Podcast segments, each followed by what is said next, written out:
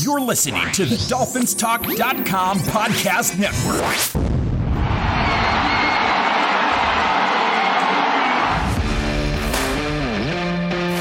Welcome to Dolphins Talk Weekly, your one stop audio breakdown of all of this week's Miami Dolphins news. Now, here is your host, Kevin Dern.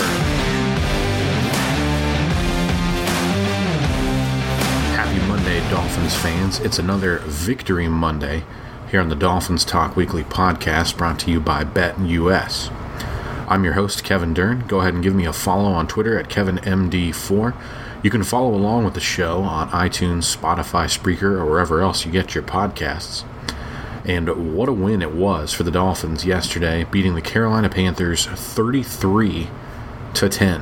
An absolutely dominant performance, and finally, finally, a complimentary football game where all three phases did some really good things for the Miami Dolphins. In this episode of the show, we're going to talk about the recap of the Panthers game for Miami, what it means. We'll dive a little deeper into the offense and to the defense. We'll look ahead to the next opponent, the New York football Giants, who are coming to Hard Rock Stadium. And then we'll take a look at, you know, some things that they could potentially self scout during the bye week coming up after the Giants game. But first, before we get into all of that, a quick word from our partners at BetUS.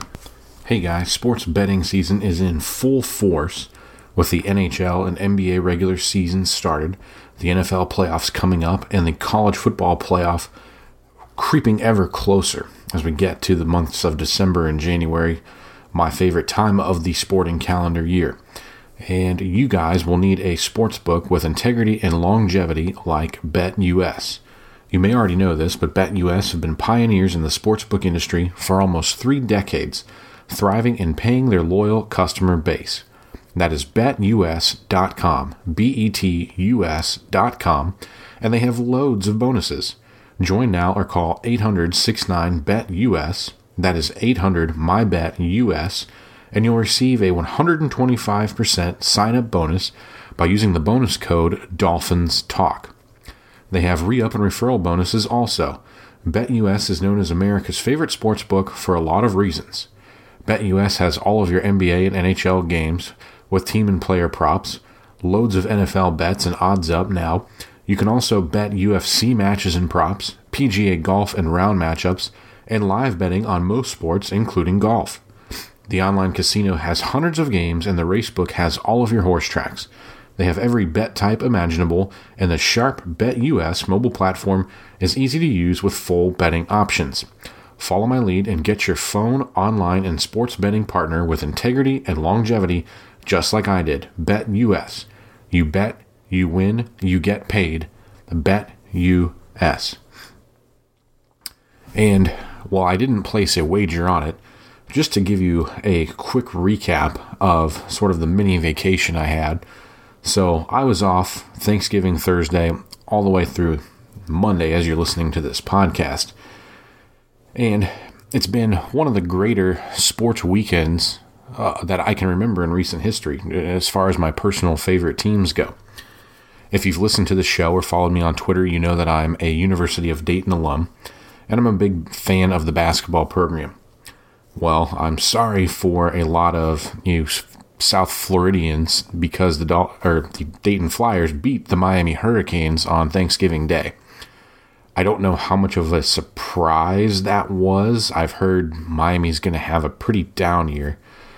But Dayton had come in having lost three games in a row at home which is something they don't do. The last time they had a three game home losing streak was the 1992 93 season. So it had been a while. And they had won their first game of the season, then dropped three in a row at home to the likes of Lipscomb, Austin Peay, and UMass Lowell. Not UMass, UMass Lowell. And I read somewhere, I think it was the KenPom rankings, that no team that has ever lost to UMass Lowell has made the NCAA tournament. Well, on Black Friday, the Dayton Flyers did the unthinkable and they upset the number four ranked Kansas Jayhawks. So that alone made my weekend because Dayton had no business beating a team like Kansas, who's got two of the best players in the country.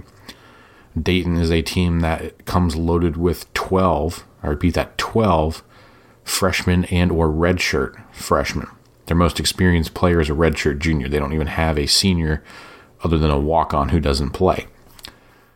Then they went on to win their game on Sunday to win the ESPN Events Invitational. They won over Belmont. So I don't think they're out of the woods yet as far as an at large status goes, but clearly a very talented, young, very young team. But uh, if you liked Obi Toppin and had fun following the Flyers on that magical season a couple years ago, two names to to kind of keep tabs on. DaRon Holmes, I think I mentioned him on the podcast. He's a true freshman. And then they have another young guard from the Bronx, New York, Malachi Smith, younger brother of famous flyer Scoochie Smith, if you guys remember him from the Archie Miller days. But Dayton wasn't the only team of mine that did winning over the weekend. I do follow Arsenal FC in the Premier League, and they had a 2 0 victory over Newcastle, which put Arsenal basically in a tie uh, in the table with West Ham. I think they're behind them on goal differential for a spot in the top four. They have a big match with Manchester United coming up this Thursday. So I was feeling pretty good. Now, I don't really have a favorite college football team. Dayton's college football team at the time was Division 1 AA, non mid major. It's quite a distinction. When I went there, they're Division 2 now. But if I had to pick a team, it would be Ohio State. My grandfather went there, my uncle went there, my dad and my other uncle grew up fans of the team. I have an aunt on my mom's side who went there. A lot of ties to Ohio State, and they got manhandled by Michigan. Kudos to Michigan. You know, it's been a long time 3,000 some odd days, but you finally did it. But even then, the, the Flyers beating Kansas had kind of carried the day for me. I didn't really feel that great about the Dolphins going into the game against Carolina. I thought Carolina had a lot of interesting matchups that could potentially scare a team like the Dolphins, who, let's just, they're not the fastest bunch you've ever seen on the field. It's not like the, the early days with Jimmy Johnson and Dave Wannstedt. They've got some size, they've got some physicality to them. And I didn't know quite how well that would match up with the Panthers, particularly Christian McCaffrey. But the Dolphins winning 33 to 10 and holding Christian McCaffrey to 35 total yards on 10 touches. Mm, that was brilliant. So, quite a sports weekend for me. Hopefully, they keep up. And a little bit sad at the end, though, because this was the weekend I was planning on coming down. Um, but with school and everything else going on, I wasn't able to swing the trip this year. I'll be down in South Florida next year at some point for a home game, maybe two. We'll see. But unfortunately wasn't able to get down this weekend to see that victory. And what a victory it was. Um, starting with the block punt by Duke Riley, Justin Coleman recovers it for a touchdown. Miami had a lot of success with Tua's connection with Jaylen Waddle. That went for a score. Myles Gaskin, a pair of touchdowns. I mean, really, the only things that didn't really go their way, you can kind of boil down to a series of four or five plays. So, Carolina hit the big 64 yard pass uh, to DJ Moore on that one. And that was against Miami's cover zero package. And I think what happened is the Panthers executed a scissors concept or a switch release on that side. And Xavier Howard bit underneath to try and play the out. And I think Byron Jones was supposed to take up DJ Moore and DJ Moore ran kind of a skinny post and split the difference. Miami's pressure didn't get home. Carolina blocked it up perfectly. I, I, don't remember which back was in, but one of them picked up Jevon Holland coming on the backside of Cam Newton, and that was basically your free runner. And Newton had time to throw that ball, and you know Cam Newton still has a cannon, but considering you know everything that went on in that game, Carolina ends up with 134 passing yards on the day. 60 of it came on that one play. They end up with 198 total yards, so 60 of it on that one big pass. And then they had the um, fake punt run to Sean Chandler that went for 14 yards. So if you think about that, the, the Dolphins defense today, five more sacks, including three by Jaelan Phillips, three more interceptions, held the Panthers to 4 of 14 on third down, held them to 50 yards rushing on 17 carries, including 35 yards for Christian McCaffrey, 15 of that coming on one carry. So that's nine other carries for 20 yards for Christian McCaffrey. And he ended up leaving the game with some sort of injury. So Miami's defense is on fire right now. They've allowed just 11.5 points per game the last four, which is better than the streak that Kansas City had, where they were allowing 11.6 points per game. Now, you talk about the bad plays. There was obviously the long pass to DJ Moore. You had two shotgun snap issues. I think the first one was a little low and a little hot, but that's one that you would expect a quarterback to be able to handle. Not excusing Austin Reiter's snap because it wasn't good.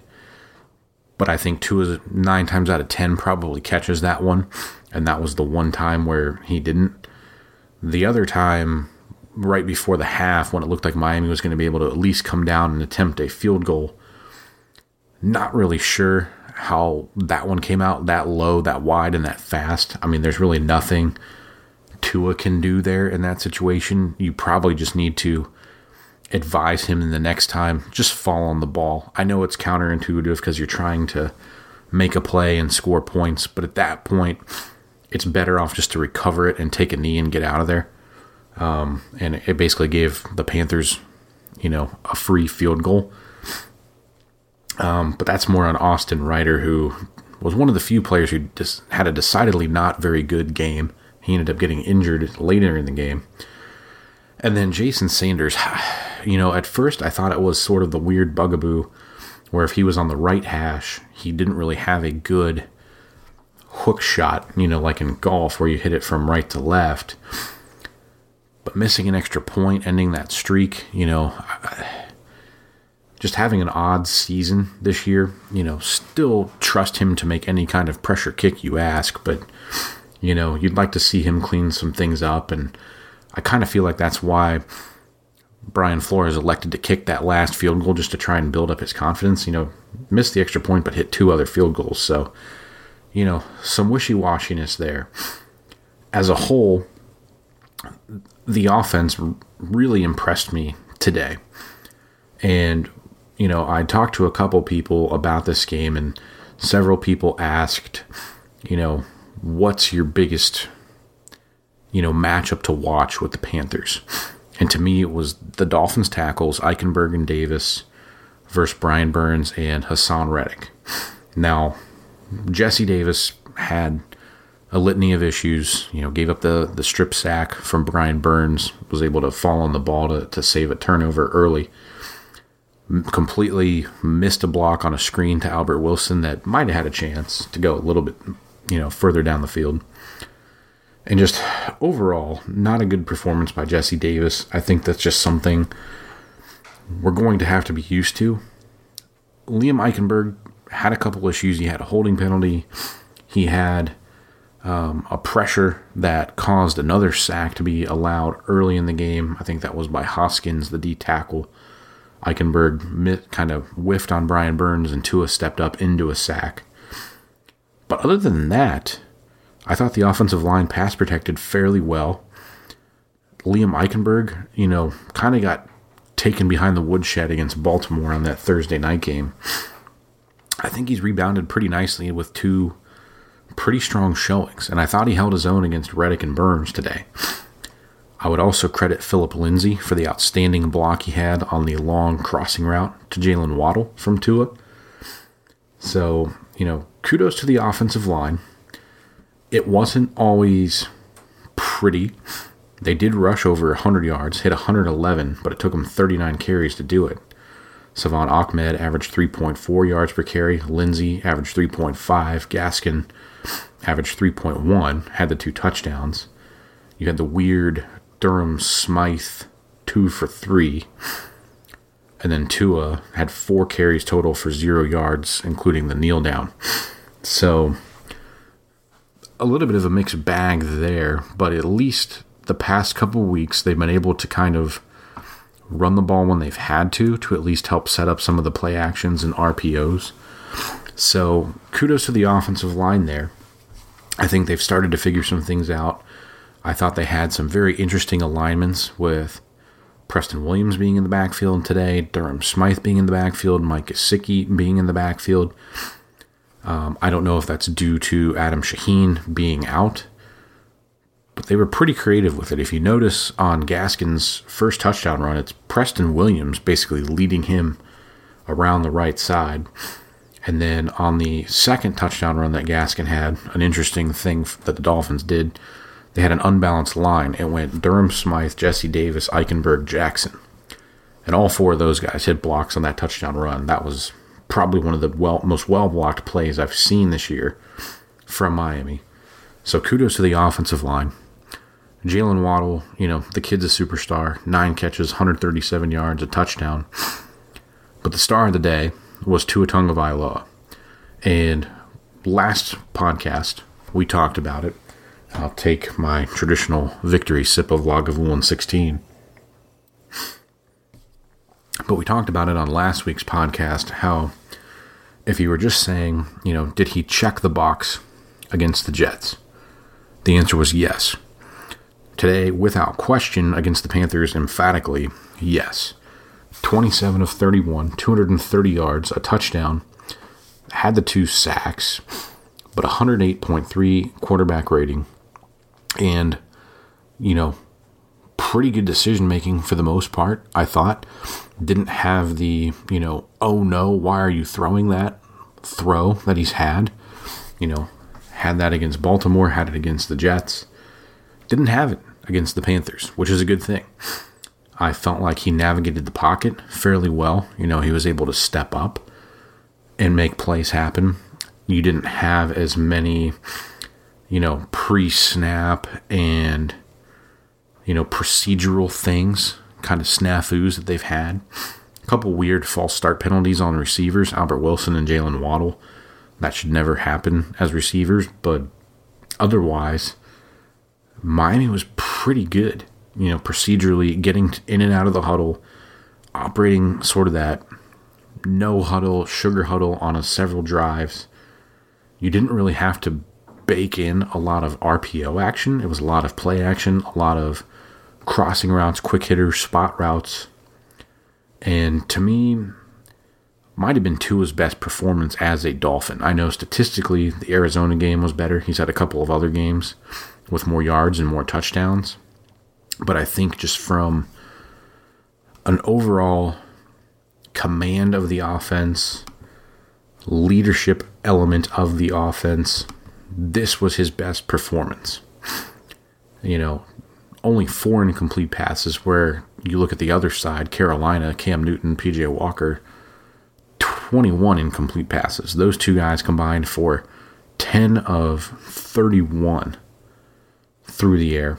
You know, they hit some longer passes, but overall, you know, if Tua can play like that the rest of the season, you know, I think Miami still has to make an investment at quarterback if that's the case, if Tua plays that well. But it's to find a better backup quarterback than Jacoby Brissett, whether that's free agency, trade, draft, what have you. But if you can get this from Tua consistently the rest of the season, I think that's going to, it should, in my opinion, it should make him the starting quarterback in 2022. There shouldn't be questions if he plays like that. And I think what's more is we may have some reinforcements coming in the form of Michael Deiter, DeVante Parker, maybe, Will Fuller. You know, if anyone sacrifices a goat or whatever you need to do, you know, maybe those two guys come back and you're able to get some threats on the outside. You know, no disrespect to Mac Hollins, Preston Williams, and Isaiah Ford, but Parker and Fuller are better if they're ever available. So, you know, I'm I'm pretty excited because the Panthers, like we talked about, number one pass defense in the NFL, the best. They were technically ranked third in sacks, but that's only because Minnesota and Chicago were tied ahead of them. Only two sacks today. And it didn't feel like they took a whole bunch of pressures either. You know, there were a few here and there. I thought Tua did a really nice job of mitigating the pocket, moving up.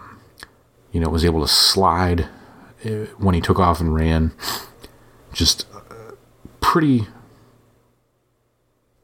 I guess, resounding performance from Tua is the word I would use. You know, I've been waiting for that game. I felt like he had those in some instances last year, the Arizona game, the big one.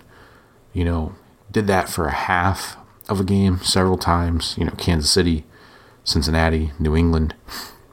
Today was basically Tua throughout. And I feel like Miami could have scored 40 plus. I think they definitely took their foot off the gas on purpose. Um, but Carolina was a team that had a lot of interesting matchups. I didn't feel great about coming into the game. And I think what's clear is Brian Flores and Josh Boyer can coach the hell out of a defense. And I think week in, week out, say whatever you will about George Godsey and Eric Studesville, but they've at least showed some creativity in putting together different plans and giving teams different looks to prepare for. Especially a team like Carolina, who's got a lot of speed on defense. They're able to come after quarterbacks. They don't give up big plays, you know. And it's not like Miami tried to challenge them down the field. You know, everything was intermediate or shorter, but they were able to get space for Jaylen Waddle. And we saw a lot of yards after catch, which is something we've been missing. They were able to utilize Durham Smythe at times. He had five catches in the ball game. Mike Gesicki, not really targeted today. I think Carolina did a nice job of getting matchups on him. But if you can have a guy like Jaylen Waddle, you know, kind of carrying the load for the receiver room, and you can get back DeVante Parker and Will Fuller down the stretch, Miami's going to be a tough out for any team left on their schedule. And after a quick word, we will talk about their upcoming matchup against the New York Giants. Brace yourselves, fellas, winter is coming. What the writers of Game of Thrones didn't want to tell you is that Bran was actually in a wheelchair because he didn't trim his balls with Manscaped. Poor guy thought it was okay to trim his balls with a traditional razor or hair trimmer. Not sure what you want as a gift for the holidays? Well, Manscaped is the ultimate gift, and they're here to change men's grooming game, and you can get 20% off plus free shipping if you use the code DolphinsTalk at manscaped.com. It's time to gear up and get yourself the gift of shaving this holiday season. I'm talking about the Manscaped Perfect Package 4.0. The Performance Package 4.0 is the best in the business. This hygiene bundle includes the Lawnmower 4.0, Weed Whacker, Boxers, Travel Kit, and liquid formulations. The new Lawnmower 4.0 is waterproof with advanced skin safe technology to reduce nicks and cuts, and even has a light to help with your close shave down there. No need to have a red wedding situation next time you're going for a trim. The Weed Whacker ear, nose, and hair trimmer can help you whack those nasty weeds in your delicate holes. This product also has proprietary skin safe technology to prevent nicks, snags, and tugs. The performance package also includes the Crop Preserver. It's deodorant for your balls to protect against chafing. No one wants that. Also, their Crop Reviver ball toner will keep your boys fresh at all times. Maybe you're on the other side of the wall and you don't know when your next shower is? No worries. The Crop Mop ball wipes are for you. Have smelly feet? Manscaped can help with their foot duster foot deodorant made to fight odors of the dirtiest feet. And if you want to smell good everywhere, the Refined Cologne by Manscaped is a clean and fresh scent designed for the refined gentleman. On top of everything, they've even thrown in the Shed Travel Bag to carry your goods and the Manscaped anti chafing boxers to hold the entire package together. Get 20% off plus free shipping with the code DolphinsTalk at manscaped.com. That's 20% off with free shipping at manscaped.com and use the code Dolphins Talk. It's time to join the Manscaped movement. These products are snow joke. And thank you to the fine folks at Manscaped for sponsoring the Dolphins Talk Weekly podcast. Now, Miami, 5 and 7, winners of four in a row. On paper, it looks like these next two games give them a really nice chance to get back to 500, which, after the start of this season, in my eyes, would be huge. And it's a huge testament to Brian Flores and this staff for being able to keep this team together, keep them fighting, and now keep them winning. Miami's got one more game before their bye, which I think is great because it's another chance to self scout as you go into the final, you know, quarter of the season. You know, using the old terminology when we had 16 games, the final four. You've got one more left before you get to self scout at that bye, and it's against the New York Giants. Now, the Giants come into this game kind of in the same boat as the Dolphins. They're 4 and 7. They're 3 and 3 at home on the year. So they haven't been a good road team sitting at 1 and 4. Now, they did come off of a 13 to 7 win over the Philadelphia Eagles. And the Eagles ran all over the Giants. 208 yards on 33 carries. Jalen Hurts had 77 of it. But you look at it, Boston Scott had 15 for 64. Miles Sanders had 9 for 64. So both of those guys hitting over 4.3 yards a carry. The Giants, conversely, not very good in that game. Saquon Barkley, 13 carries, just 40 yards. And looking at numbers as a whole, the Giants come into this game 24th overall in, in total offense in terms of yardage. Um, they are 18th in terms of passing yards on the year. You know, they've been behind, so they've had to pass the ball quite a bit. 26th in running the ball, especially with Saquon Barkley. That's kind of a low number. I know he has missed some time. You know, they average around 90 yards a game. In terms of their point output, they, like the Dolphins, still averaging below 20 points. Miami's averaging 19.5. The Giants just 18.4 points per game. So this has the potential to be a pretty low scoring affair. You know, if the Giants defense comes to play, and they did force three turnovers or three interceptions from Jalen Hurts. Defensively, you know, I think some of the losses they had in free agency, namely Dalvin Tomlinson, were big. You know, they've hit this defense hard with some injuries. They're 15th in points allowed at 23 even. Um, thought they were a little bit better last year. Against the run, which was very surprising, they are 26 in the league, giving up almost 130 yards a game, giving up 127.7 yards a game. They're right in the middle of the pack, 17th against the pass. So, what this game for me is, and, and you look at what Miami's done, they're giving up less than 12 points a game over the past few weeks. In terms of run defense, I think Miami keeps chipping away, and they're about to hit under 100 yards allowed. I think they're at around 104, something like that, in terms of yards per game. You know, kind of heading up to the top of the league. So, um, we'll check that here for you guys. The Dolphins right now. 12th in the league in run defense at 104.9 yards. Um, for perspective, you know, only I think eight teams, seven teams are even allowing fewer than 100 yards, but there's a whole pack kind of in between that 100 to 110 range, and the Dolphins are right there at 104.9. Uh, been very good over the past month. So hopefully they're able to keep that trending in the right direction against Saquon Barkley. Giants have some interesting receivers that Miami may have some issues matching up with. Uh, Sterling Shepard and Slayton kind of worry me a little bit. I think Howard and Jones will be fine against Kenny Golladay. I think Miami's going to have a chance to get after Daniel Jones and rattle him. You know, him using his legs is kind of an underrated weapon. We saw what an athlete he is when he's not tripping in the open field. Um, so something to be cognizant of with the Giants. But I think on paper, this is a game that Miami should be able to kind of stack in the win column. Might be ugly, given the Giants are able to put together some impressive defensive game plans at times. But as long as we can keep them from getting Saquon Barkley, you know, on track, I feel better about Miami's chances against the Giants than they did against Carolina.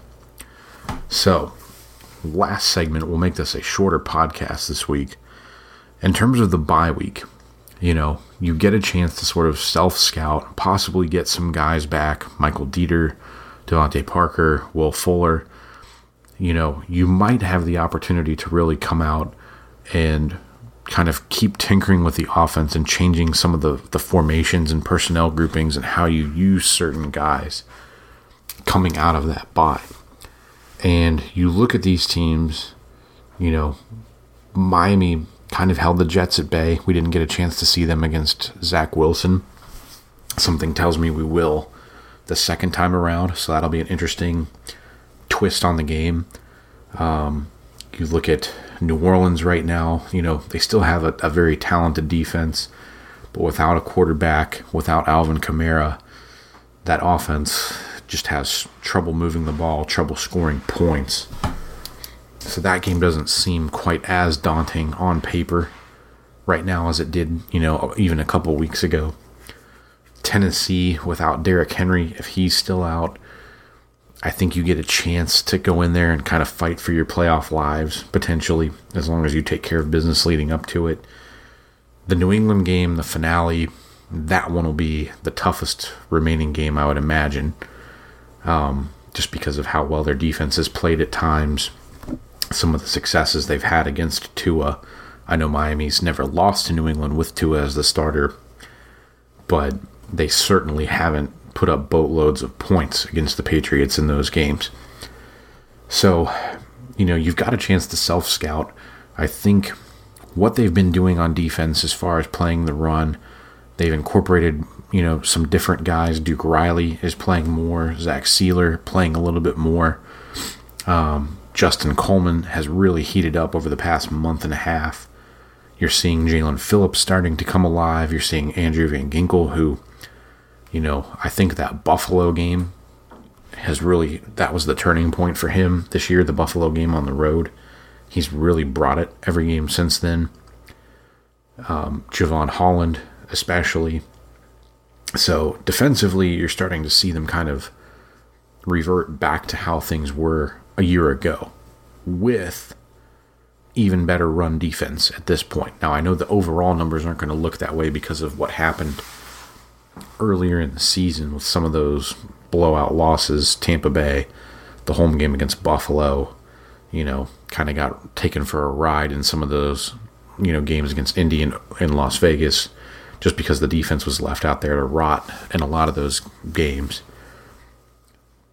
But I think we would all agree that basically since the Buffalo road game, the defense has looked a lot, lot closer, and in some regards even better than what we saw in 2020.